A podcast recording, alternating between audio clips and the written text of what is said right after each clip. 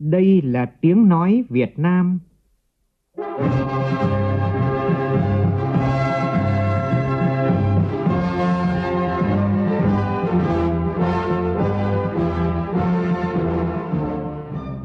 là tiếng nói Việt Nam, phát thanh từ Hà Nội, thủ đô nước Cộng hòa xã hội chủ nghĩa Việt Nam.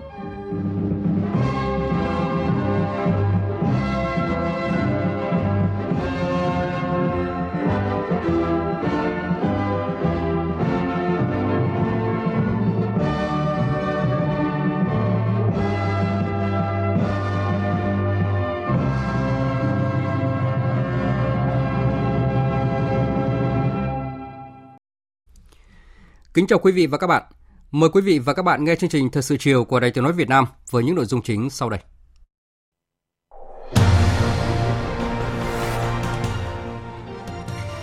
Tổng Bí thư Chủ tịch nước Nguyễn Phú Trọng chủ trì buổi lễ phong cấp hàm đại tướng cho hai cán bộ cấp cao của công an và quân đội. Gặp gỡ các đại biểu trí thức nhà khoa học trước thềm năm mới kỷ hợi 2019, Thủ tướng Nguyễn Xuân Phúc mong muốn các nhà khoa học phát huy mạnh mẽ nguồn vốn trí thức, đóng góp vào khát vọng dân tộc, đưa Việt Nam trở thành quốc gia có mức thu nhập cao. Tổ công tác của Thủ tướng Chính phủ làm việc với Tri cục Hải quan cửa khẩu cảng Hải Phòng để tháo gỡ tình trạng tồn động container nhập khẩu phế liệu làm nguyên liệu sản xuất tại các cảng. Tiếp tục phiên tòa xét xử sơ thẩm bị cáo Phan Văn Anh Vũ và bốn đồng phạm, Viện Kiểm sát đề nghị hội đồng xét xử tuyên phạt bị cáo Phan Anh Vũ mức án từ 14 đến 15 năm tù. Trong phần tin thế giới, Tổng thống Venezuela tuyên bố sẵn sàng đàm phán với phe đối lập để đặt nền móng cho con đường chính trị trong tương lai. Phó Thủ tướng Trung Quốc Lưu Hạc đến Mỹ để đàm phán trong bối cảnh sức ép đòi hai bên phải đạt được thỏa thuận ngày càng gia tăng.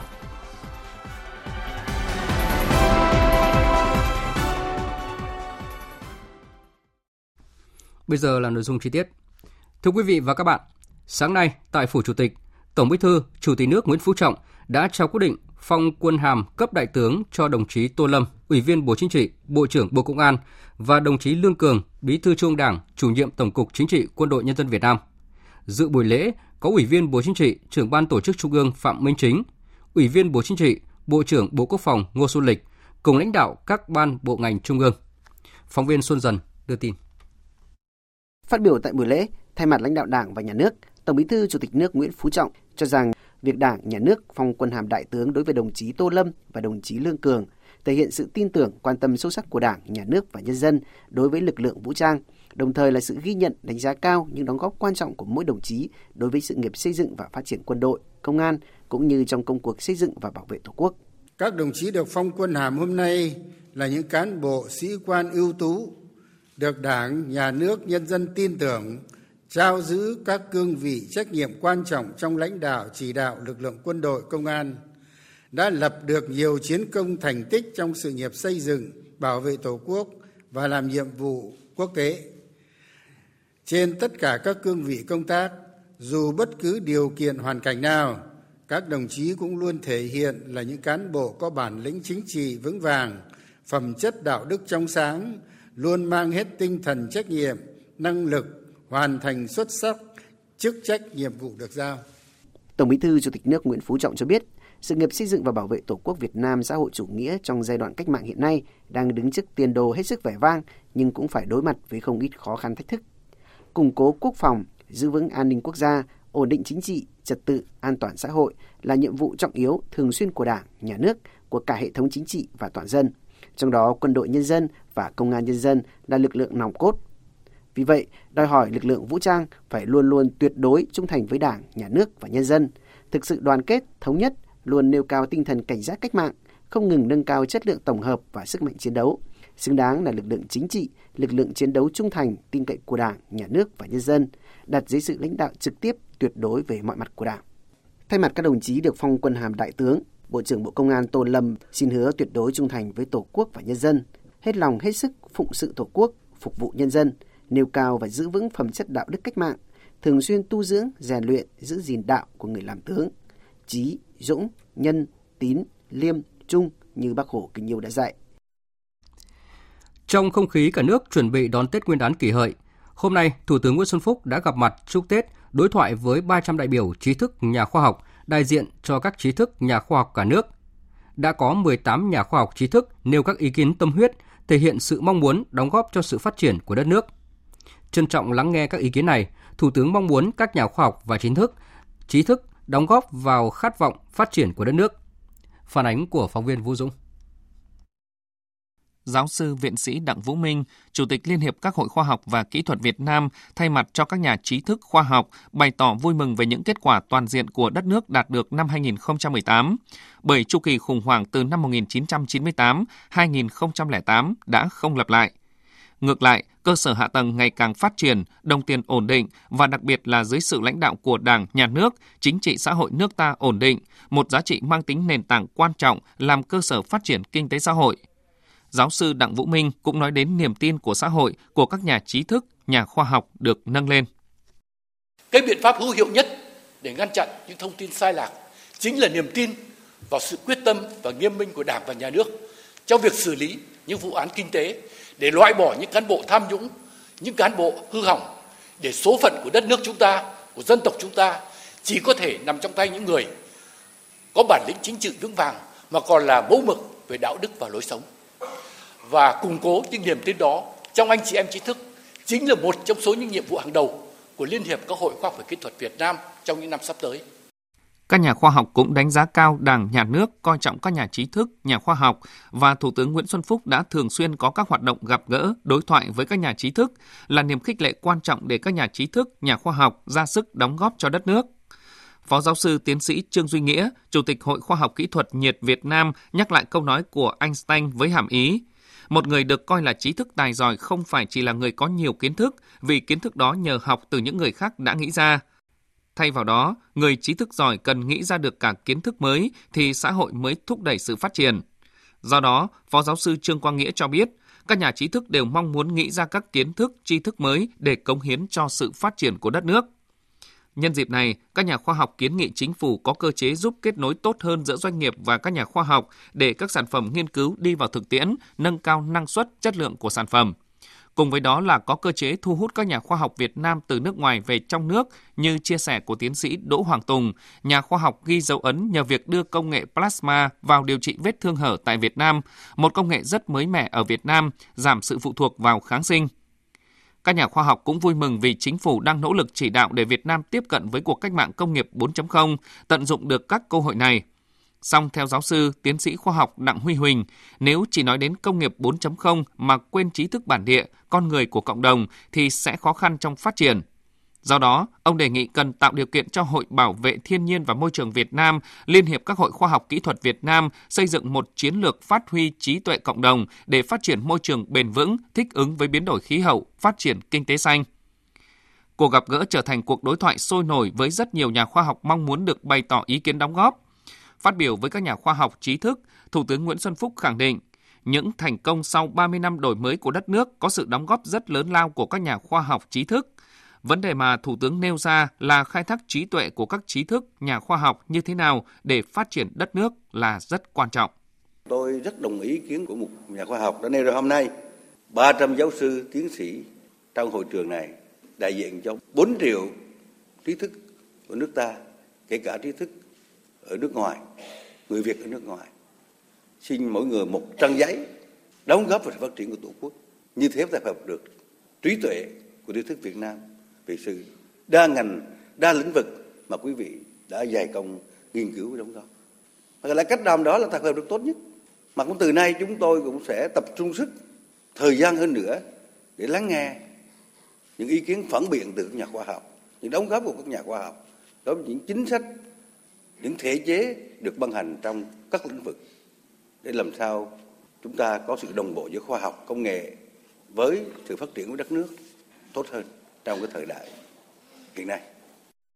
Trên tinh thần đó, Thủ tướng mong muốn đội ngũ trí thức khoa học, kể cả trong nước và Việt Kiều, kể cả các nhà sáng chế không chuyên, học sinh, sinh viên, đóng góp vào khát vọng dân tộc, đưa Việt Nam trở thành quốc gia có mức thu nhập cao. Các đồng chí đều nói cái việc là khát vọng, mà hôm nay tôi cũng xin nói rõ hơn, muốn nói nhiều hơn.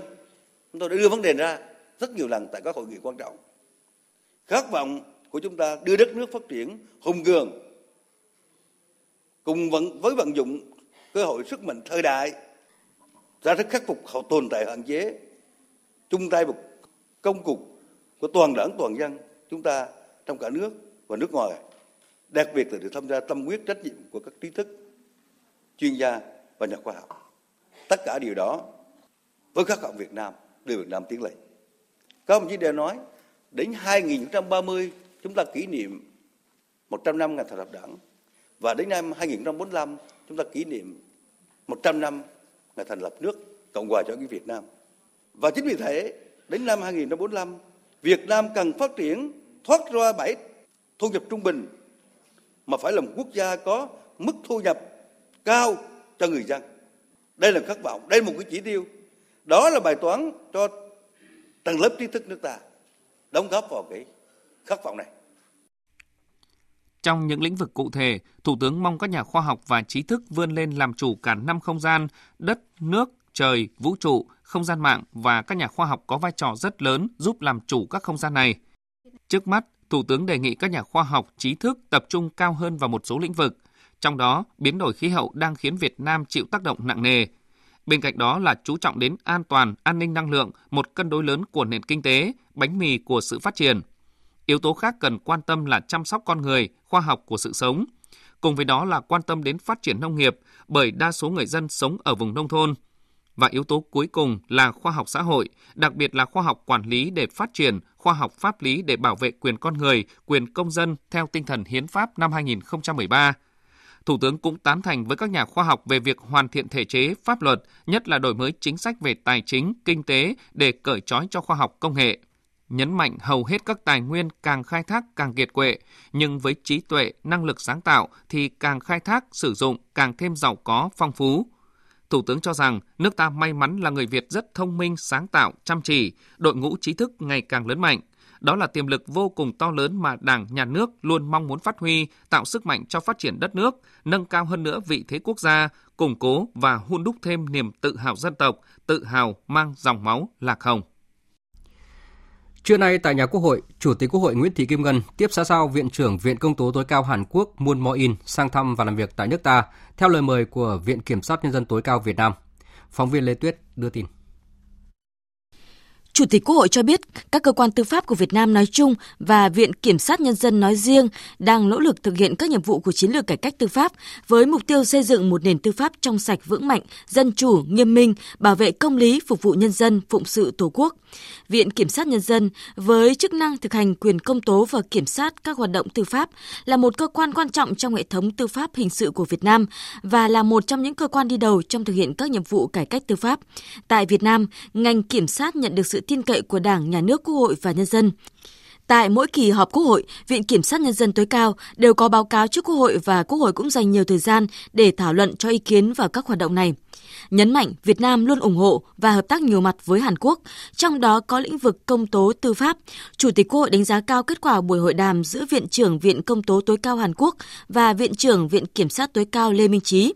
Việc ký biên bản ghi nhớ hợp tác giai đoạn 2019-2022 giữa Viện Kiểm sát Nhân dân tối cao Việt Nam và Viện Công tố Hàn Quốc là cơ sở quan trọng để hai bên tiếp tục tiến hành các hoạt động hợp tác trong thời gian tới. Đồng thời mong muốn bản ghi nhớ sẽ được hai cơ quan sớm triển khai. Viện trưởng Viện Công tố tối cao Hàn Quốc Moon Mo-in cảm ơn Chủ tịch Quốc hội đã dành thời gian đón tiếp, khẳng định mối quan hệ hai nước đang phát triển ở giai đoạn cao. Qua chuyến thăm này, Viện trưởng Viện Công tố tối cao Hàn Quốc đề nghị hai bên nên duy trì thường xuyên trao đổi đoàn các cấp để tăng cường quan hệ hợp tác hữu nghị, sự hiểu biết lẫn nhau, chia sẻ kinh nghiệm trong công tác chuyên môn nhằm phục vụ người dân của mỗi nước được tốt hơn. Chủ tịch Quốc hội Nguyễn Thị Kim Ngân và Viện trưởng Viện Công tố tối cao Hàn Quốc đều cho rằng hai nước có những điểm tương đồng về lịch sử, văn hóa. Hoạt động giao lưu nhân dân giữa hai nước diễn ra rất sôi động. Hiện có 170.000 người Việt đang sinh sống, làm việc và học tập tại Hàn Quốc và có 150.000 người Hàn sinh sống làm việc tại Việt Nam. Hơn 60.000 gia đình đa văn hóa Hàn Việt là cầu nối hữu nghị đặc biệt của hai nước. Chủ tịch Quốc hội cũng nhấn mạnh, bóng đá cũng là một phương tiện kết nối quan trọng khiến cho tình cảm giữa nhân dân hai nước Việt Hàn ngày càng trở nên gắn bó. Hôm nay, Ủy viên Bộ Chính trị, Phó Thủ tướng Thường trực Chính phủ Trương Hòa Bình đã đến thăm chúc Tết tại Toán Quân sự Trung ương Viện Kiểm sát Quân sự Trung ương và Cục Điều tra Hình sự Bộ Quốc phòng. thăm và chúc Tết các đơn vị, Phó Thủ tướng Trương Hòa Bình biểu dương ghi nhận những thành tích mà ngành tòa án, điều tra hình sự, kiểm sát quân sự đã đạt được trong thời gian qua, nhất là trong công tác điều tra xét xử tội phạm, giám sát kiểm sát, không để xảy ra oan sai, tạo được niềm tin của Đảng, Nhà nước và nhân dân đối với quân đội, tăng cường thêm sức mạnh uy tín của quân đội, Thời gian tới, Phó Thủ tướng đề nghị ngành điều tra hình sự, kiểm sát, tòa án quân sự phải là những cơ quan trung tâm trong cải cách tư pháp, các đơn vị cần tiếp tục thể hiện quyết tâm chính trị, tập trung thực hiện tốt một số nhiệm vụ, trong đó nghiên cứu triển khai quyết liệt đề án cải cách tư pháp, phát huy tính chủ động sáng tạo, phối hợp với các cấp các ngành trong thực hiện nhiệm vụ. Quá trình kiểm tra xét xử thi hành án phải đảm bảo quyền con người, cảm hóa đối tượng, phục vụ hiệu quả công tác điều tra, truy tố xét xử. Nhân dịp Tết Nguyên đán kỷ hợi 2019, thay mặt lãnh đạo Đảng, Nhà nước, Chính phủ, Phó Thủ tướng Trương Hòa Bình đã gửi đến cán bộ chiến sĩ ngành điều tra hình sự, tòa án, kiểm sát quân sự lời thăm hỏi và lời chúc mừng năm mới, sức khỏe, hạnh phúc, thành công, năm mới, nhiều thắng lợi mới. Nhân dịp Tết Nguyên đán kỷ hợi 2019, hôm nay bà Trương Thị Mai, Ủy viên Bộ Chính trị, trưởng ban dân vận Trung ương và lãnh đạo Quỹ Ngày Mai Tươi Sáng Bộ Y tế cùng các đồng chí lãnh đạo tỉnh ủy, Ủy ban dân tỉnh Phú Thọ đã tới thăm và tặng 100 xuất quà cho bệnh nhân ung thư đang điều trị tại Bệnh viện Đa khoa tỉnh Phú Thọ. Cũng trong sáng nay, bà Trương Thị Mai đã có buổi làm việc với tỉnh ủy Phú Thọ về công tác dân vận trên địa bàn. Tin của phóng viên Việt Cường. Phát biểu tại buổi làm việc, đồng chí Trương Thị Mai biểu dương những cố gắng của Ban dân vận tỉnh Phú Thọ thực hiện nhiệm vụ được giao, bám sát nhiệm vụ chính trị trong công tác dân vận chính quyền, tạo sự đồng thuận trong nhân dân. Nổi bật là chương trình xây dựng nông thôn mới và công tác xóa đói giảm nghèo. Đồng chí Trương Thị Mai nhấn mạnh, những vấn đề liên quan đến cuộc sống thiết yếu của người dân được tỉnh Phú Thọ quan tâm, giải quyết kịp thời. Đây là yếu tố quan trọng để tạo sự đồng thuận và củng cố lòng tin của nhân dân với Đảng và Nhà nước. Tôi ờ, đánh giá cao những kết quả đã đạt được của tỉnh ủy Phú Thọ và quan trọng nhất là cuộc sống của nhân dân được cải thiện, không có điểm nóng, không có khiếu kiện phức tạp đông người kéo dài, nhân dân có niềm tin đối với đảng. Như vậy là chúng ta đã đã hoàn thành xuất sắc cái nhiệm vụ Bộ Chính trị Ban chấp hành Trung ương giao. Hai năm còn lại tôi chúc cho tỉnh ủy Phú Thọ sẽ tiếp tục lãnh đạo các chỉ tiêu kinh tế xã hội, các chỉ tiêu xây dựng đảng sẽ đạt được kết quả tốt để chúng ta kết thúc nhiệm kỳ này một cách xuất sắc. Đồng chí Trương Thị Mai yêu cầu tỉnh Phú Thọ cần tiếp tục làm tốt công tác nắm tình hình nhân dân qua hệ thống công tác dân vận, cấp ủy chính quyền và các cơ quan nhà nước. Đồng thời, tiếp tục nâng cao chất lượng, hiệu quả công tác dân vận, thực hiện tốt việc nêu gương của người đứng đầu cấp ủy chính quyền và cán bộ đảng viên.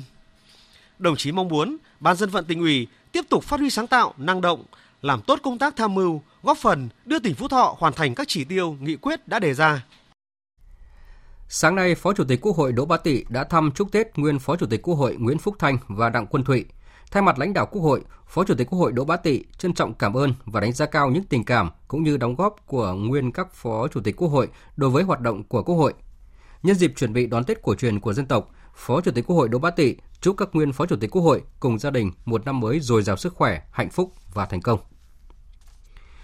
Với mong muốn không ai là không có Tết, hôm nay đoàn công tác của Bí thư Trung Đảng, Chủ tịch Ủy ban Trung Mặt trận Tổ quốc Việt Nam Trần Thanh Mẫn đã đến thăm hỏi, chúc Tết, tặng quà cho các nhân công nhân lao động tại công ty cổ phần may nhà bè Hậu Giang thuộc cụm công nghiệp Tiểu thủ công nghiệp phường 7, thành phố Vị Thanh, tỉnh Hậu Giang. Phóng viên Tấn Phong, thường trú tại đồng bằng sông Cửu Long đưa tin. Theo báo cáo của lãnh đạo tỉnh Hậu Giang, Tết năm nay, các cấp công đoàn trong tỉnh đã phối hợp với các cơ quan đơn vị doanh nghiệp tổ chức Tết xuân dày và tặng gần 31.000 phần quà Tết cho công nhân viên chức lao động có hoàn cảnh khó khăn, trị giá hơn 20 tỷ đồng. Ngoài ra các cấp công đoàn cũng phối hợp với người sử dụng lao động hỗ trợ vé tàu, xe cho công nhân lao động về quê ăn Tết, trao tặng 5 căn nhà máy ấm công đoàn cho đoàn viên công đoàn có hoàn cảnh khó khăn về nhà ở với tổng trị giá 230 triệu đồng. Phát biểu tại buổi trao quà, Chủ tịch Ủy ban Trung ương Mặt trận Tổ quốc Việt Nam Trần Thanh Mẫn đã gửi lời thăm hỏi, động viên các công nhân lao động có hoàn cảnh khó khăn nhân dịp Tết đến xuân về, đồng thời mong muốn các công nhân lao động luôn cố gắng vượt qua những khó khăn, hoàn thành tốt công việc sản xuất kinh doanh, góp phần phát triển kinh tế của tỉnh Hậu Giang. Dịp này, Chủ tịch Ủy ban Trung ương Mặt trận Tổ quốc Việt Nam Trần Thanh Mẫn cùng đoàn công tác đã trao 50 phần quà bao gồm hiện vật và tiền mặt cho công nhân công ty cổ phần Mai Nhà Bè Hậu Giang, trị giá mỗi phần quà hơn 1 triệu đồng. Trước đó, Chủ tịch Ủy ban Trung ương Mặt trận Tổ quốc Việt Nam Trần Thanh Mẫn cũng đã đến thăm hỏi tặng quà Tết cho các gia đình chính sách hộ nghèo tại xã Thạnh Xuân, huyện Châu Thành A, tỉnh Hậu Giang. Tặng 100 phần quà cho các gia đình chính sách hộ nghèo, mỗi phần quà trị giá hơn 1 triệu đồng. Đồng thời tặng quỹ vì người nghèo của tỉnh Hậu Giang 830 triệu đồng. Hôm nay, tỉnh ủy, Hội đồng Nhân dân, Ủy ban dân, Ủy ban Mặt trận Tổ quốc Việt Nam tỉnh Vĩnh Long tổ chức kỷ niệm 89 năm ngày thành lập Đảng Cộng sản Việt Nam, đồng thời họp mặt mừng xuân kỷ hợi 2019. Ủy viên Trung ương Đảng, Phó Chủ tịch nước Đặng Thị Ngọc Thịnh đến dự. Tranh Tuy, phóng viên Đài tiếng nói Việt Nam thường trú tại khu vực đồng bằng sông Cửu Long đưa tin. Phát biểu tại buổi họp mặt, ông Trần Văn Rón, Ủy viên Trung ương Đảng, Bí thư tỉnh ủy tỉnh Vĩnh Long cho rằng năm 2018 là năm giữa nhiệm kỳ thực hiện nghị quyết Đại hội Đảng bộ tỉnh lần thứ 10. Dưới sự lãnh đạo của Đảng, kinh tế văn hóa xã hội của địa phương tiếp tục phát triển. Tất cả 24 chỉ tiêu trong năm vừa qua đều đạt và vừa kế hoạch. Năm 2019 này, đồng chí Trần Văn Rón đề nghị các cấp ủy đảng và chính quyền các địa phương tiếp tục nâng cao vai trò và sức chiến đấu của các tổ chức cơ sở đảng, sự quản lý điều hành của chính quyền, tăng cường ý thức trách nhiệm, biểu dương gương người tốt việc tốt, xây dựng đội ngũ cán bộ đảng viên có kỷ luật kỷ cương.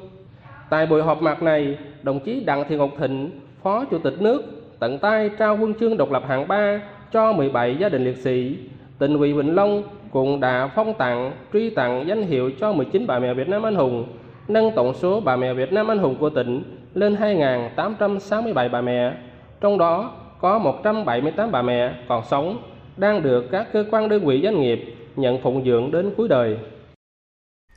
Cũng nhân kỷ niệm 89 năm ngày thành lập Đảng Cộng sản Việt Nam,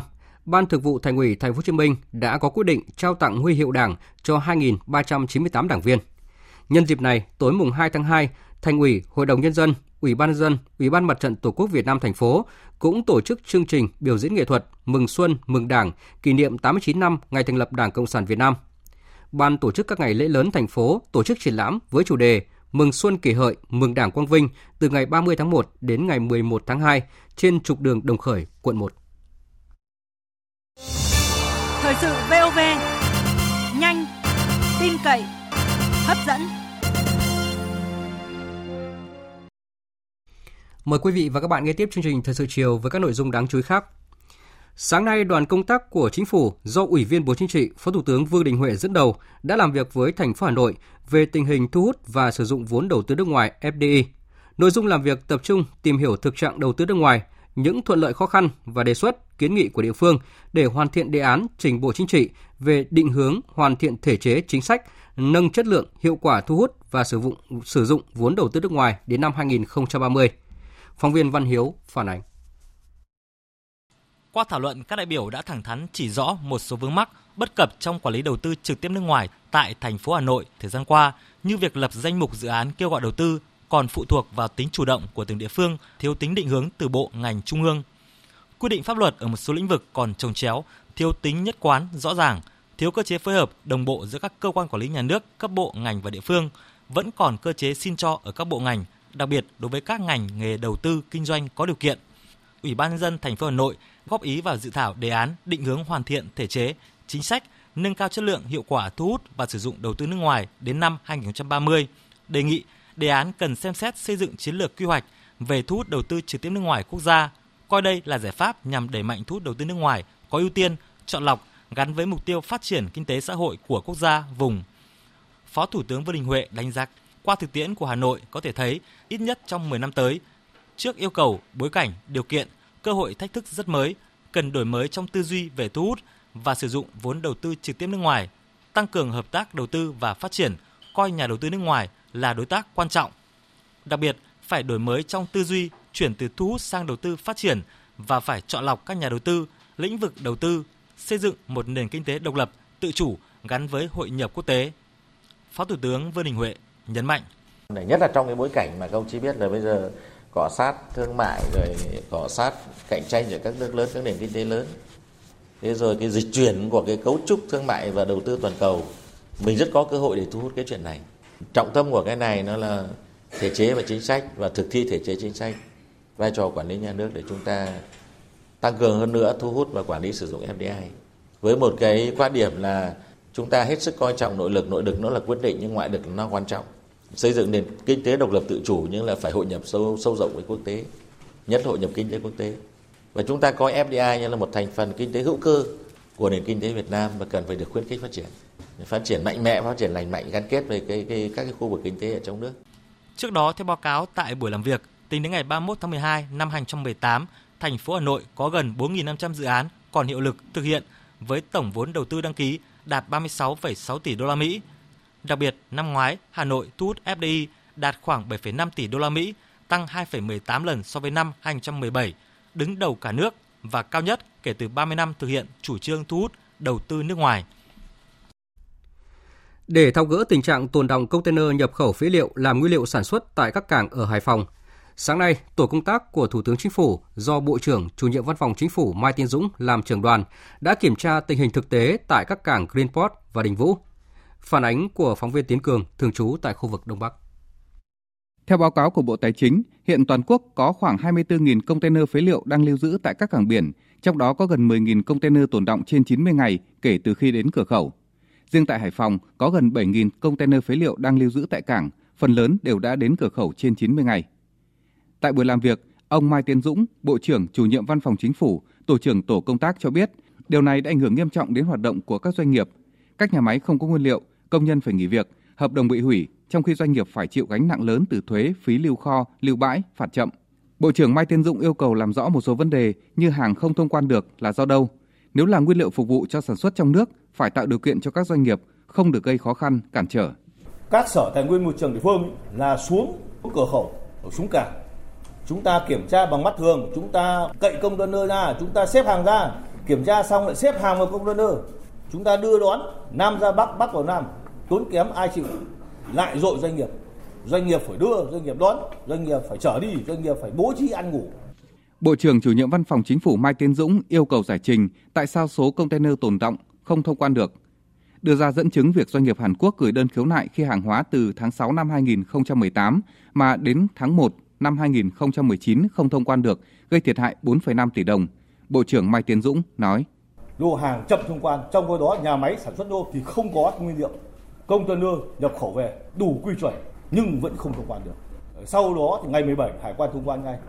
Thì cái ngày 15 đến ngày 17 đấy thì lý do gì thông quan được? Có hướng dẫn gì tổng quần hay không? Hay là do chúng ta có những cái nhận thức không đúng, có không đúng, chúng ta vô cảm. Đấy là một ví dụ. Tinh thần chỉ đạo của Thủ tướng là tháo gỡ triệt để, cải cách triệt để, không vì lý do đảm bảo môi trường mà tạo các rào cản thủ tục không cần thiết, gây khó khăn cho doanh nghiệp, Đề xuất chỉ có một giám định độc lập theo hình thức tổ chức giám định xã hội hóa, có sự tham gia của hải quan nhằm cung cấp và chịu trách nhiệm toàn bộ nội dung kiểm định, giám định lô hàng. Việc này sẽ được báo cáo Thủ tướng tại phiên họp chính phủ. Đề nghị Bộ Tài nguyên Môi trường xem xét điều chỉnh những nội dung liên quan đến thông tư 0809 về quy định kỹ thuật quốc gia về môi trường đối với phế liệu. Bộ trưởng Mai Tiến Dũng cũng đề nghị hải quan tích cực tháo gỡ khó khăn cho các doanh nghiệp bằng cách miễn tiền chậm, tiền lưu kho hàng hóa, Tiếp tục phiên tòa sơ thẩm xét xử Phan Văn Anh Vũ tức Vũ Nhôm và hai cựu thứ trưởng Bộ Công an trong vụ án lợi dụng chức vụ quyền hạn trong khi thi hành công vụ và thiếu trách nhiệm gây hậu quả nghiêm trọng. Sáng nay, trong phần luận tội, đại diện Viện Kiểm sát Nhân dân thành phố Hà Nội đề nghị mức án đối với Phan Văn Anh Vũ từ 14 đến 15 năm tù. Trước khi bước vào phần tranh tụng, đại diện Viện Kiểm sát giữ quyền công tố tại tòa đã trình bày bản luận tội và đề nghị mức án đối với từng bị cáo. Viện Kiểm sát xác định đủ căn cứ khẳng định hai cựu Thứ trưởng Bộ Công an phạm tội, thiếu trách nhiệm gây hậu quả nghiêm trọng khi không giám sát để cho Phan Văn Anh Vũ thâu tóm 7 khu đất nhà công sản có vị trí đắc địa tại thành phố Hồ Chí Minh và Đà Nẵng. Viện Kiểm sát nhận định các bị cáo Phan Văn Anh Vũ, Phan Hữu Tuấn và Nguyễn Hữu Bách chưa thành khẩn khai nhận hành vi phạm tội trong quá trình điều tra cũng như tại phiên tòa. Các bị cáo Bùi Văn Thành và Trần Việt Tân đều là cựu Thứ trưởng Bộ Công an đã thừa nhận hành vi phạm tội tại tòa. Căn cứ vào tài liệu, chứng cứ điều tra và diễn biến phiên tòa, đủ căn cứ xác định hai cựu Thứ trưởng Bộ Công an này đã phạm tội thiếu trách nhiệm gây hậu quả nghiêm trọng. Ba bị cáo còn lại phạm tội lợi dụng chức vụ quyền hạn trong khi thi hành công vụ. Hành vi của các bị cáo gây thiệt hại nghiêm trọng kinh tế nhà nước, gây bức xúc dư luận và giảm lòng tin của nhân dân. Viện Kiểm sát đề nghị mức án đối với bị cáo Bùi Văn Thành 30 đến 36 tháng tù, Trần Việt Tân 36 đến 42 tháng tù, Phan Văn Anh Vũ 14 đến 15 năm tù, Phan Hữu Tuấn 6 đến 7 năm tù và Nguyễn Hữu Bách từ 7 đến 8 năm tù. Chiều nay, phiên tòa bước vào phần tranh tụng. Các luật sư bảo chữa và các bị cáo đã tham gia đối đáp tranh luận với đại diện Viện Kiểm sát Nhân dân thành phố Hà Nội. Phóng viên Việt Cường đưa tin.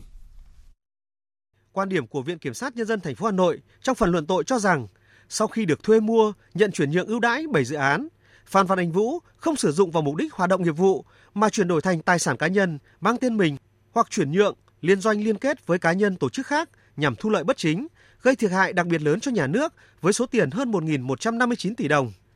Trong cả phần xét hỏi và phần tranh tụng, hai bị cáo Bùi Văn Thành và Trần Việt Tân đều thừa nhận đã thiếu trách nhiệm, không kịp thời phát hiện các sai phạm của Phan Văn Anh Vũ để chấn chỉnh ngăn chặn, dẫn tới để xảy ra hậu quả gây thiệt hại như cáo trạng truy tố. Bị cáo Bùi Văn Thành cũng thừa nhận việc Phan Văn Anh Vũ sau khi được nhận chuyển nhượng dự án đất tại địa chỉ 129 Pasteur, quận 3 thành phố Hồ Chí Minh đã chuyển nhượng lại cho doanh nghiệp khác thì mục đích phục vụ cho hoạt động nghiệp vụ của ngành không đạt được như đúng yêu cầu đặt ra.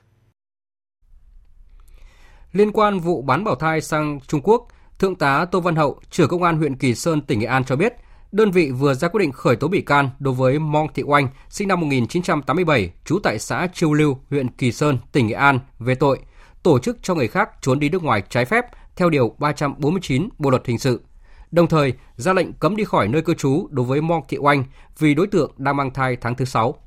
Tin của phóng viên Đài Tiếng nói Việt Nam. Theo điều tra của cơ quan công an, vào khoảng tháng 3 năm 2017,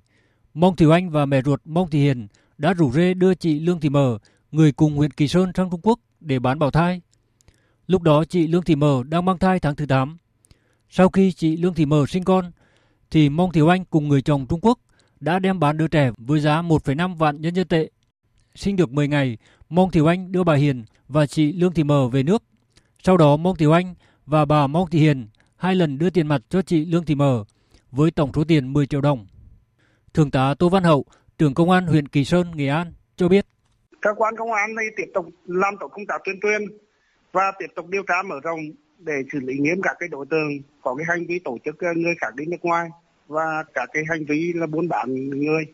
Bây giờ thực tế là việc đấu tranh với cái tội phạm buôn bán à, người và buôn bán bao thái, đặc biệt là buôn bán bao thái đang còn là khó khăn vướng mắc về cái chế tài xử lý. Cho nên là anh em đang còn tập trung là để củng cố một các cái tài liệu để chứng minh về cái hành vi là tổ chức người khác đến nước ngoài để là phục vụ cho vấn đề xử lý trước pháp luật. Trước đó, như Đài Tiếng Nói Việt Nam đã thông tin, thời gian gần đây huyện miền núi Kỳ Sơn, Nghệ An lại nóng lên thực trạng bán bào thai. Tại một số xã của huyện vùng biên này, nhiều người mẹ sau khi mang thai gần đến ngày sinh nở, vượt biên qua Trung Quốc chờ ngày mẹ tròn con vuông, bán cho người khác. Thống kê của ngành chức năng huyện Kỳ Sơn cho thấy, từ năm 2017 đến nay, trên địa bàn huyện đã có 26 trường hợp phụ nữ vượt biên qua Trung Quốc để bán bào thai. Tất cả đều là người dân tộc Khơ Mú, tập trung chủ yếu tại hai xã Hiếu Kiệm và Chiêu Lưu. Ủy ban Kiểm tra Thành ủy Cần Thơ vừa có thông báo kết luận kiểm tra khi có dấu hiệu vi phạm đối với bà Phan Thị Hồng Nhung, Ủy viên Ban Thường vụ Thành ủy, Chủ tịch Mặt trận Tổ quốc Việt Nam thành phố Cần Thơ. Tin của phóng viên Phạm Hải. Theo Ủy ban Kiểm tra Thành ủy Cần Thơ, bà Phan Thị Hồng Nhung với vai trò là người đứng đầu cấp ủy, cơ quan Ủy ban Mặt trận Tổ quốc Việt Nam thành phố Cần Thơ, nhưng trong lãnh đạo chỉ đạo điều hành, thực hiện nhiệm vụ có một số nội dung thiếu dân chủ, công khai minh bạch trong tập thể. Trong công tác cán bộ có trường hợp chưa đúng quy trình, chưa đảm bảo tiêu chuẩn dân chủ. Ngoài ra, trong quản lý sử dụng tài chính chưa đúng quy định. Theo Ủy ban Kiểm tra Thành ủy Cần Thơ, đến nay bà Phan Thị Hồng Nhung đã chủ động khắc phục những vi phạm và tự giác nhận hình thức kỷ luật. Hôm qua, Ban chấp hành Đảng bộ thành phố Cần Thơ đã họp xem xét xử lý cán bộ theo thẩm quyền. Sau khi xem xét nội dung, tính chất, mức độ vi phạm đến mức phải có hình thức xử lý kỷ luật, Ban chấp hành Đảng bộ thành phố Cần Thơ quyết định thi hành kỷ luật bà Phan Thị Hồng Nhung, Ủy viên Ban Thường vụ Thành ủy, Chủ tịch Mặt trận Tổ quốc Việt Nam thành phố Cần Thơ bằng hình thức cảnh cáo. Phòng Cảnh sát điều tra tội phạm về tham nhũng, kinh tế, buôn lậu, Công an tỉnh Hà Giang hôm nay ra quyết định khởi tố vụ án hình sự, khởi tố bị can, bắt tạm giam 4 tháng và khám xét nơi làm việc, nơi ở đối với Hoàng Văn Hậu, 38 tuổi, Lệnh Thanh Thượng, 29 tuổi, cùng là cán bộ Ban Quản lý rừng đặc dụng Phong Quang thuộc Sở Nông nghiệp và Phát triển Nông thôn tỉnh Hà Giang về tội lạm dụng chức vụ quyền hạn để chiếm đoạt tài sản. Theo kết quả điều tra xác minh ban đầu của cơ quan cảnh sát điều tra, Công an tỉnh Hà Giang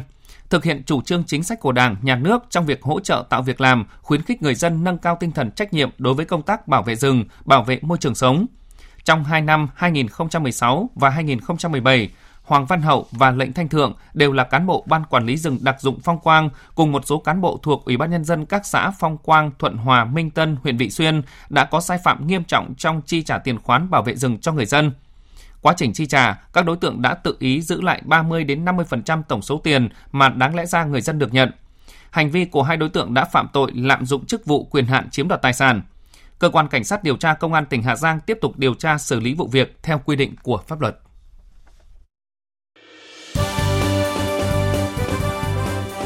Thời sự tiếng nói Việt Nam thông tin nhanh, bình luận sâu,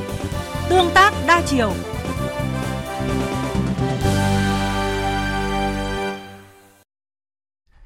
Thưa quý vị và các bạn, hôm nay tại nhiều địa phương trong cả nước khai mạc Hội Báo Xuân Kỷ Hợi 2019. Hội báo cũng là ngày hội tôn vinh sự phát triển mạnh mẽ của báo chí cách mạng Việt Nam, tạo không khí thi đua sôi nổi giữa các nhà báo, các cơ quan báo chí, góp phần nâng cao bản lĩnh chính trị, trình độ chuyên môn, nghiệp vụ, đạo đức nghề nghiệp cho người làm báo.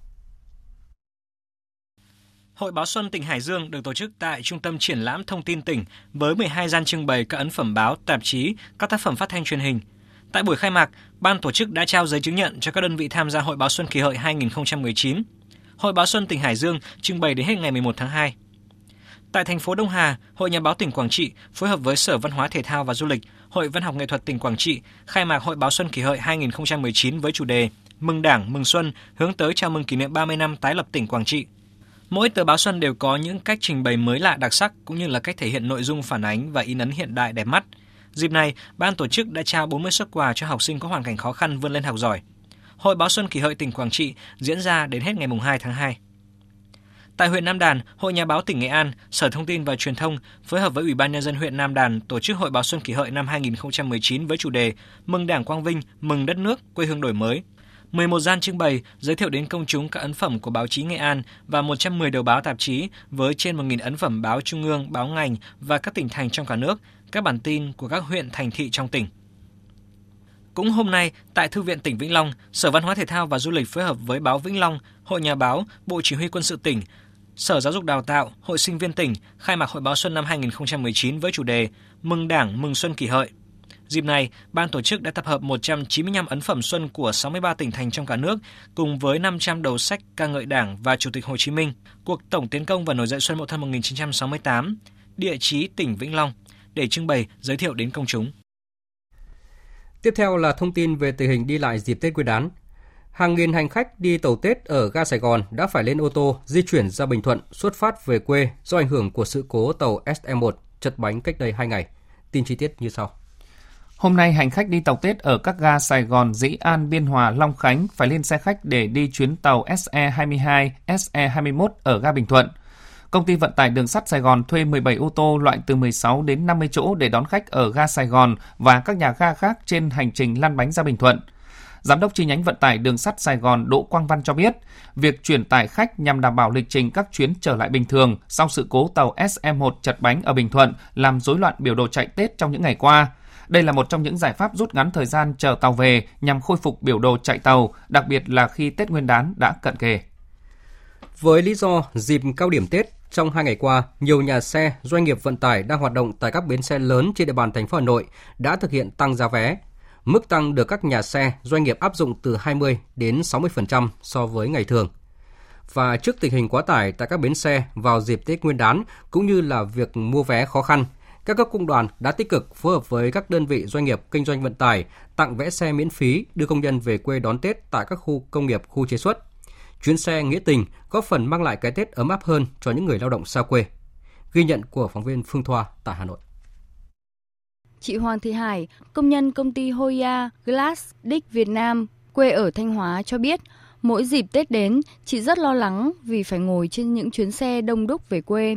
Nhưng mấy năm gần đây, công ty đã hỗ trợ đưa công nhân về quê đón Tết, nên công nhân lao động đều an tâm, vui vẻ đón Tết an toàn.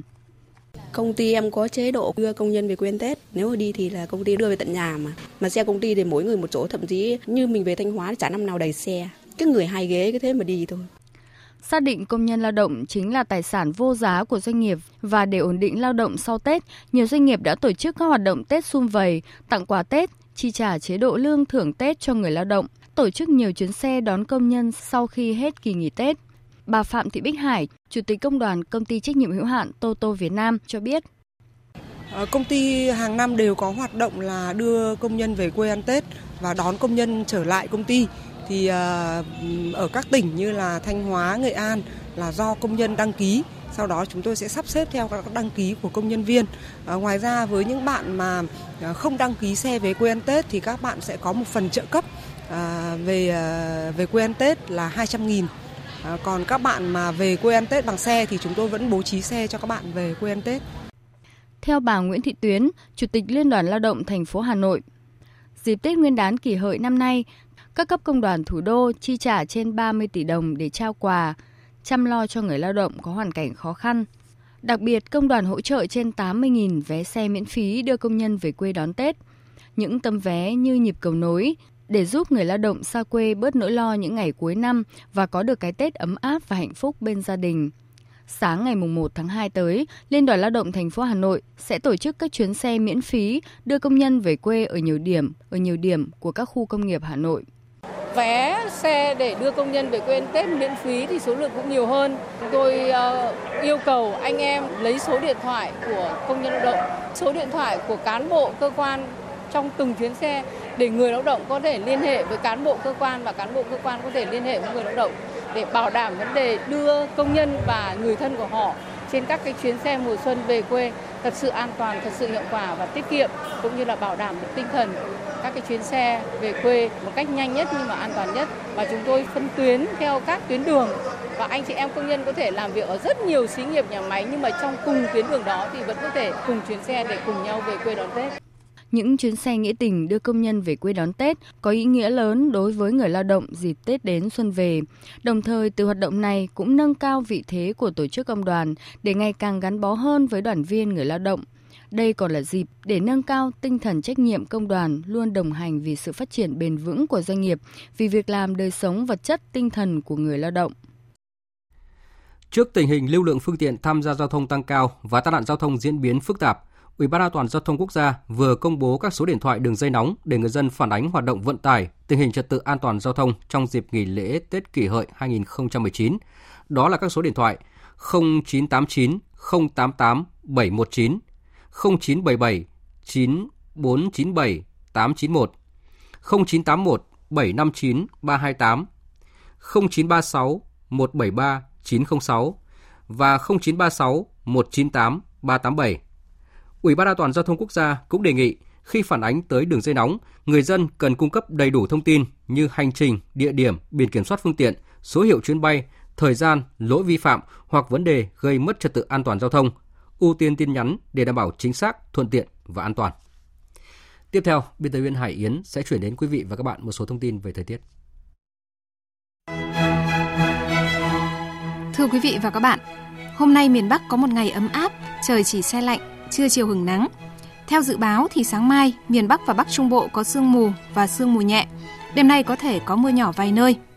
Ngày mai các tỉnh ven biển từ Đà Nẵng đến Bình Thuận về đêm có mưa rào vài nơi. Khu vực Tây Nguyên và Nam Bộ ngày nắng, đêm không mưa. Theo Trung tâm Dự báo Khí tượng Thủy văn Quốc gia, thì dịp Tết Nguyên đán năm nay, thời tiết miền Bắc cao hơn trung bình nhiều năm. Rét đậm rét hại ít có khả năng xảy ra, Khu vực miền Trung, thời tiết có mưa vài nơi, ít có khả năng có mưa diện rộng do không khí lạnh trong dịp Tết Nguyên đán, hoạt động yếu, thời tiết mát mẻ với nhiệt độ ở mức vừa phải. Khu vực Nam Bộ và Tây Nguyên, thời tiết chủ đạo là khô giáo, có thể xảy ra nắng nóng với nhiệt độ ở mức 35 đến 36 độ, ít có khả năng xuất hiện mưa trái mùa trong dịp Tết Nguyên đán.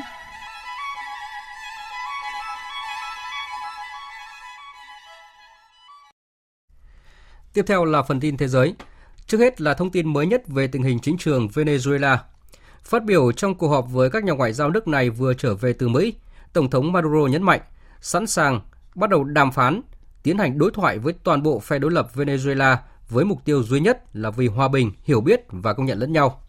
Trước đó thì hôm qua, Ngoại trưởng Venezuela Jorge Areasa cũng cho biết chính phủ Venezuela luôn sẵn sàng nếu phe đối lập muốn ngồi vào bàn đàm phán. Ông cho rằng đây là cơ hội tuyệt vời để hai bên có thể đối thoại, đặt nền móng cho con đường chính trị trong tương lai. Từ Uruguay, Tổng thống Uruguay Tabaré Vázquez ngày hôm qua tuyên bố nước này sẵn sàng đăng cai địa điểm tổ chức đàm phán nhằm giải quyết khủng hoảng Venezuela. Theo kế hoạch, hôm nay Quốc hội Anh sẽ nỗ lực ờ, định hình tương lai của tiến trình Brexit thông qua cuộc tranh luận và bỏ phiếu về những thay đổi mà các nghị sĩ mong muốn Thủ tướng Theresa May sẽ theo đuổi trong thỏa thuận Brexit – Trước thềm cuộc bỏ phiếu, Liên minh châu Âu đã gửi một thông điệp tới Thủ tướng Theresa May, trong đó nêu rõ nước Anh cần quyết định điều mà họ thực sự muốn và sẽ không đàm phán lại về thỏa thuận Brexit đã đạt được. Biên tập viên Vũ Anh Tuấn tổng hợp thông tin. Phát biểu tại Bruxelles, Phó trưởng đoàn đàm phán Brexit của EU, bà Sabine Weyen nhận định việc nước Anh rời khỏi Liên minh châu Âu mà không có thỏa thuận là một khả năng rất cao. Theo bà, khó có thể tưởng tượng nước Anh sẽ tạo ra một đa số ủng hộ thỏa thuận như thế nào trong bối cảnh sự phức tạp hiện nay trong phe phản đối. Thách thức hiện nay chính là làm sao thống nhất được các ý kiến phản đối thỏa thuận Brexit được Liên minh châu và chính phủ Anh rất vất vả mới đạt được. Đây chính là việc mà chính phủ và Quốc hội Anh phải làm. A no deal Brexit Brexit không có thỏa thuận là một trong những rủi ro mà chúng tôi đã dự đoán. Sau Brexit sẽ là một quá trình chuyển tiếp. Nhưng nếu quá trình này bị phá vỡ hoặc quá trình Brexit bị kéo dài thêm vài tháng nữa, thì nó sẽ gây ra hậu quả tiêu cực đến toàn bộ quá trình. Tôi nghĩ các nhà lãnh đạo cần phải giải quyết nhanh chóng những điều không chắc chắn này. Tuy nhiên, bà Wayen cũng nhắc lại lời trưởng đoàn đàm phán Brexit của EU, ông Michel Barnier, cho rằng anh có thể giải quyết một số vấn đề liên quan đến thỏa thuận rào chắn bằng cách thay đổi một số đề nghị của mình về thương mại thời kỳ hậu Brexit.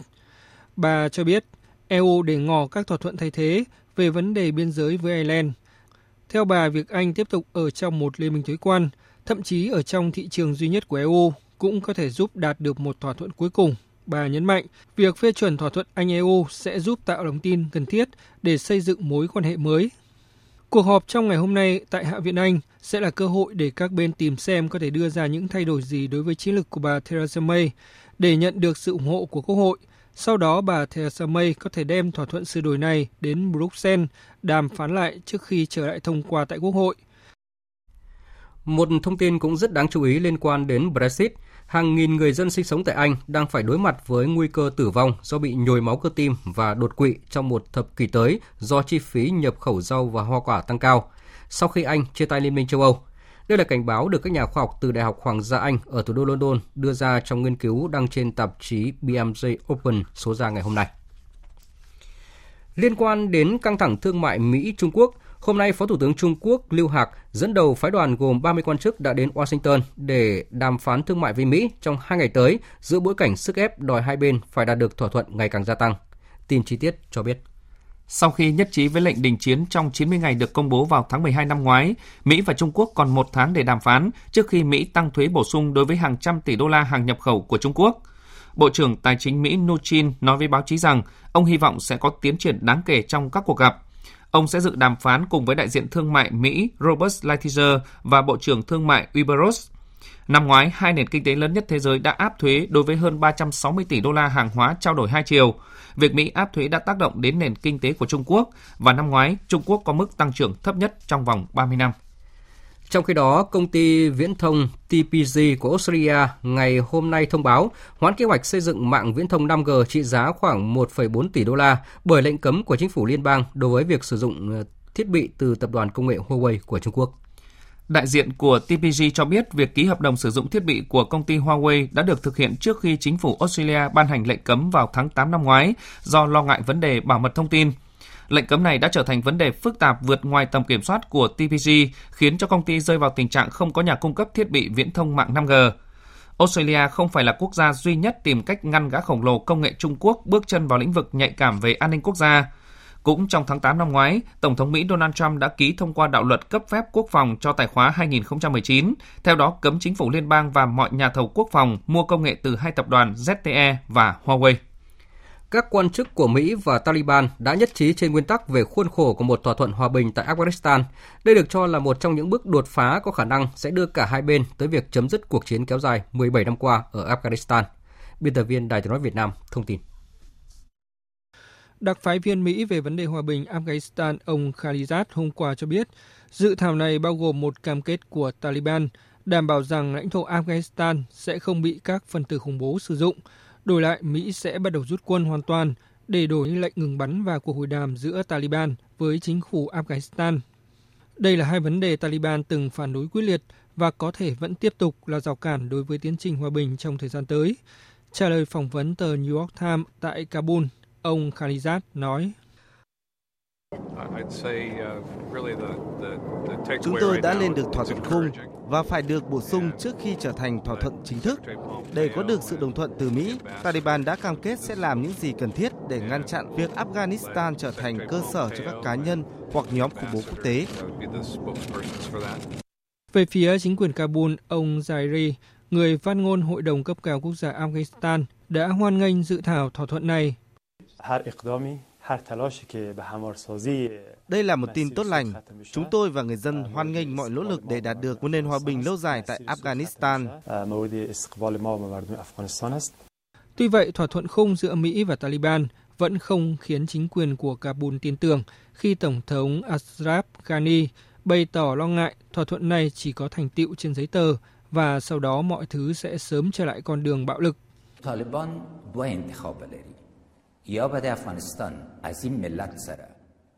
Chúng tôi muốn nhanh chóng có được hòa bình, chúng tôi muốn hòa bình thực sự, nhưng chúng tôi muốn thực hiện điều đó một cách thận trọng. Trong quá khứ đã có những sai lầm tai hại khi chúng tôi cả tin vào những gì mà Taliban thỏa thuận. Như vậy, sau 9 năm nỗ lực để đạt được thỏa thuận hòa bình với Taliban, mặc dù còn sơ bộ nhưng thỏa thuận khung này là bước tiến lớn nhất nhằm chấm dứt cuộc chiến kéo dài gần hai thập kỷ tại Afghanistan, trả giá bằng hàng chục nghìn sinh mạng và làm thay đổi sâu sắc chính sách đối ngoại của Mỹ. Dự kiến vòng hòa đàm tiếp theo giữa Mỹ và lực lượng Taliban tại Afghanistan sẽ diễn ra vào ngày 25 tháng 2 tới. Vừa rồi là phần tin thời sự quốc tế. Bây giờ chúng tôi tóm lược một số tin chính đã phát trong chương trình.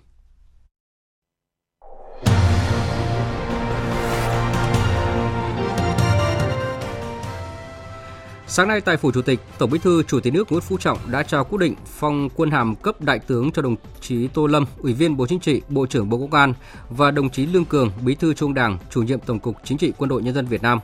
Thay mặt lãnh đạo Đảng và Nhà nước, Tổng Bí thư Chủ tịch nước Nguyễn Phú Trọng nêu rõ, việc Đảng, Nhà nước phong quân hàm đại tướng đối với đồng chí Tô Lâm và đồng chí Lương Cường thể hiện sự tin tưởng, quan tâm sâu sắc của Đảng, Nhà nước và nhân dân đối với lực lượng vũ trang, đồng thời là sự ghi nhận đánh giá cao những đóng góp quan trọng của mỗi đồng chí đối với sự nghiệp xây dựng và phát triển quân đội, công an cũng như là trong công cuộc xây dựng và bảo vệ Tổ quốc.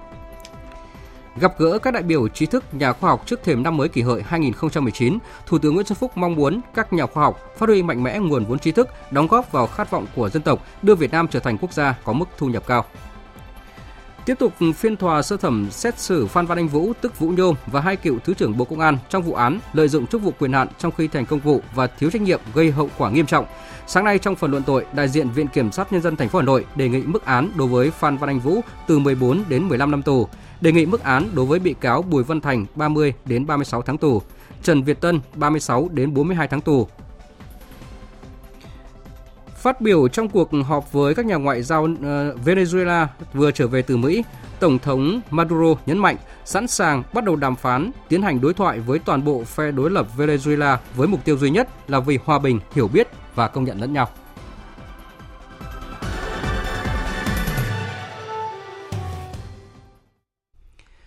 Như thường lệ, phần tiếp theo của chương trình thời sự chiều nay sẽ là những thông tin thể thao và thời tiết.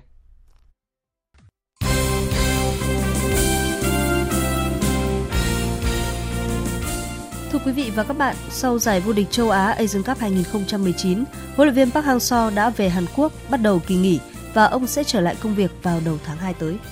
Theo kế hoạch, nhà cầm quân người Hàn Quốc sẽ trực tiếp đến sân xem tất cả các trận đấu của đội tuyển U22 Việt Nam tại giải vô địch U22 Đông Nam Á nhằm đánh giá nhân sự và chuẩn bị lực lượng cho vòng loại U23 châu Á 2020. Nhằm chuẩn bị cho giải U22 Đông Nam Á, U22 Việt Nam đã có một số trận đấu cọ sát, trong đó thắng câu lạc bộ Phú Đồng 3-0 và hòa đội bóng đang xếp hạng 3 K-League của Hàn Quốc câu lạc bộ Ulsan Hyundai với tỷ số 0-0. Thầy trò huấn luyện viên Nguyễn Quốc Tuấn sẽ nghỉ Tết âm lịch và tập trung trở lại vào ngày 8 tháng 2, tức ngày 4 Tết tại thành phố Hồ Chí Minh để tiếp tục chuẩn bị cho giải vô địch Đông Nam Á. Trong khi đó, sau Asian Cup 2019 đã có 4 tuyển thủ đội tuyển Việt Nam chia tay các câu lạc bộ để tìm bến đỗ mới. Trong đó thủ môn Đặng Văn Lâm tới đầu quân cho câu lạc bộ Muang Thong United của Thái Lan. Vào ngày 6 tháng 2, tức mùng 2 Tết âm lịch, Muang Thong United sẽ tổ chức buổi họp báo ra mắt Đặng Văn Lâm. Ba tuyển thủ khác chuyển câu lạc bộ là Quế Ngọc Hải chia tay Sông Lam Nghệ An tới câu lạc bộ Viettel. Đội bóng đang đầu tư lực lượng để có thành tích tốt tại một giải đầu tiên trở lại V-League. Thủ môn Bùi Tiến Dũng chia tay câu lạc bộ Thanh Hóa tới chân giữ khung thành cho Hà Nội. Còn tiền vệ Nguyễn Trọng Hoàng tuyên bố chia tay Thanh Hóa và bến đỗ của anh có thể là đội bóng cũ Sông Lam Nghệ An. Nhằm chuẩn bị cho mùa giải mới, ban lãnh đạo câu lạc bộ sổ số kiến thiết Cần Thơ đã quyết định bổ nhiệm ông Nguyễn Thanh Danh, giám đốc điều hành câu lạc bộ này, kiêm nhiệm vị trí huấn luyện viên trưởng. Ông Nguyễn Thanh Danh cho biết, mục tiêu lớn nhất của ông ở mùa giải mới là giúp Cần Thơ thi đấu tốt để giành tấm vé trở lại V-League. Ông Danh là cầu thủ trưởng thành từ bóng đá Cần Thơ và gắn bó với bóng đá Cần Thơ từ cương vị cầu thủ đến huấn luyện viên, sau này làm công tác quản lý và nay kiêm thêm huấn luyện viên trưởng. Liên quan đến Asian Cup 2019 vào lúc 21 giờ tối nay, đội chủ nhà các tiểu mục quốc Ả Rập thống nhất sẽ gặp Qatar trong trận bán kết còn lại. Ở trận đấu này, đội khách gặp bất lợi vô cùng lớn vì các cổ động viên của họ không có vé vào sân xem trận đấu do hoàng tử nước chủ nhà Nahyan Bin đã mua toàn bộ vé và phát miễn phí cho các cổ động viên các tiểu vương quốc Ả Rập thống nhất. Trận đấu giữa các tiểu vương quốc Ả Rập thống nhất và Qatar sẽ diễn ra trên sân Bin Zayed có sức chứa khoảng 45.000 khán giả.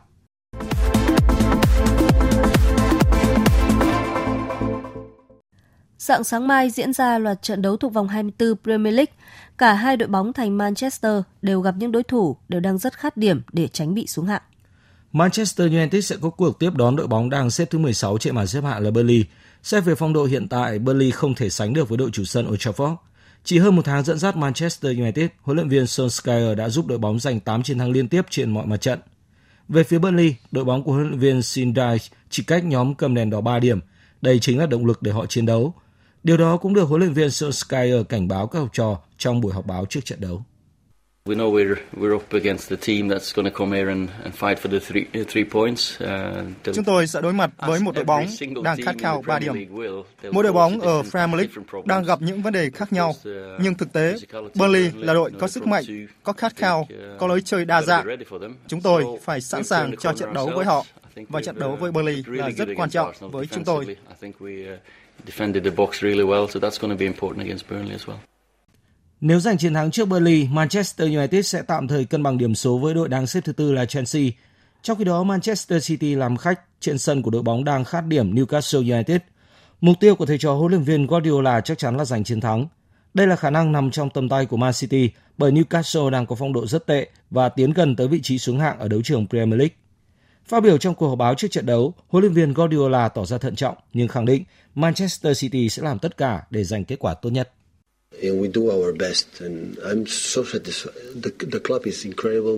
Chúng tôi sẽ thi đấu hết sức để giành kết quả tốt nhất. Newcastle đang muốn vượt Burnley trên bảng xếp hạng. Mỗi đội bóng đều đang rất nỗ lực trong giai đoạn còn lại của mùa giải. Newcastle là đội bóng có lối chơi phòng ngự tốt. Chúng tôi đã trải qua nhiều trận đấu trước những đối thủ chơi phòng ngự tốt, nhưng chúng tôi vẫn kiểm soát được thế trận, tấn công toàn diện và tôi tin trận đấu này cũng vậy.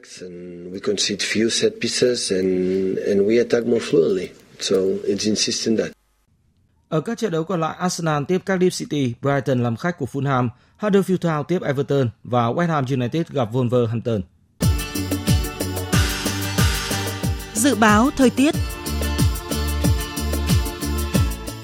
Phía Tây Bắc Bộ nhiều mây, có mưa nhỏ vài nơi, sáng sớm có sương mù và sương mù nhẹ rải rác, trưa chiều giảm mây trời nắng, gió nhẹ, đêm và sáng sớm trời rét. Nhiệt độ từ 15 đến 26 độ, có nơi dưới 14 độ, có nơi trên 26 độ. Phía Đông Bắc Bộ nhiều mây, có mưa nhỏ vài nơi, sáng sớm có sương mù và sương mù nhẹ, trưa chiều giảm mây hưởng nắng, gió đông đến đông nam cấp 2, cấp 3, đêm và sáng sớm trời rét, nhiệt độ từ 17 đến 23 độ, có nơi trên 26 độ. Các tỉnh từ Thanh Hóa đến Thừa Thiên Huế nhiều mây, có mưa vài nơi, sáng sớm có sương mù và sương mù nhẹ, trưa chiều giảm mây trời nắng, gió nhẹ, nhiệt độ từ 17 đến 26 độ, có nơi trên 26 độ. Các tỉnh ven biển từ Đà Nẵng đến Bình Thuận đêm có mưa rào vài nơi, ngày nắng, gió đông bắc cấp 2 cấp 3, nhiệt độ từ 21 đến 26 độ, phía Nam từ 28 đến 31 độ. Tây Nguyên đêm không mưa, ngày nắng, gió đông bắc đến đông cấp 2 cấp 3, nhiệt độ từ 15 đến 30 độ. Nam Bộ đêm không mưa, ngày nắng, gió đông bắc đến đông cấp 2 cấp 3, nhiệt độ từ 21 đến 34 độ. Khu vực Hà Nội nhiều mây, không mưa, sáng sớm có sương mù và sương mù nhẹ, trưa chiều giảm mây trời nắng, gió đông đến đông nam cấp 2, cấp 3, đêm và sáng sớm trời rét, nhiệt độ từ 18 đến 25 độ.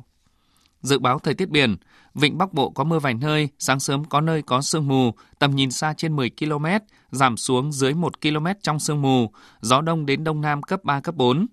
Vùng biển từ Quảng Trị đến Quảng Ngãi có mưa vài nơi, tầm nhìn xa trên 10 km, gió đông bắc đến đông cấp 4, cấp 5. Vùng biển từ Bình Định đến Ninh Thuận, vùng biển từ Bình Thuận đến Cà Mau không mưa, tầm nhìn xa trên 10 km, gió đông bắc cấp 5. Vùng biển từ Cà Mau đến Kiên Giang bao gồm cả Phú Quốc có mưa rào vài nơi, tầm nhìn xa trên 10 km, gió đông bắc đến đông cấp 4. Khu vực Bắc và giữa Biển Đông có mưa vài nơi, tầm nhìn xa trên 10 km, gió đông bắc cấp 5. Khu vực Nam Biển Đông có mưa rào và rông vài nơi, tầm nhìn xa trên 10 km, gió đông bắc cấp 5. Khu vực quần đảo Hoàng Sa thuộc thành phố Đà Nẵng có mưa vài nơi, tầm nhìn xa trên 10 km, gió đông bắc cấp 5. Khu vực quần đảo Trường Sa thuộc tỉnh Khánh Hòa có mưa rào và rông vài nơi, tầm nhìn xa trên 10 km, gió đông bắc cấp 5. Vịnh Thái Lan có mưa rào và rông vài nơi, tầm nhìn xa trên 10 km, gió đông bắc đến đông cấp 3, cấp 4. Những thông tin dự báo thời tiết vừa rồi đã kết thúc chương trình thời sự chiều nay của Đài Tiếng nói Việt Nam. Chương trình do các biên tập viên Nguyễn Cường, Hoàng Ân và Hằng Nga thực hiện với sự tham gia của phát thanh viên Mạnh Cường và kỹ thuật viên Văn Quang. Chịu trách nhiệm nội dung Nguyễn Thị Tuyết Mai. Cảm ơn quý vị và các bạn đã dành thời gian lắng nghe.